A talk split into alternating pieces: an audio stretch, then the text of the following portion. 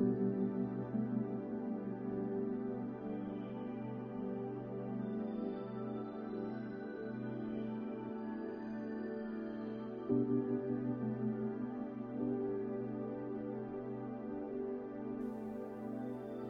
dành ra vài phút vào cuối ngày để nhìn lại và viết vài dòng cảm ơn gửi đến những người đã giúp đỡ ngày hôm nay. Kể cả những người đã thử thách tôi để tôi mạnh dạn bước ra khỏi vùng an toàn của mình.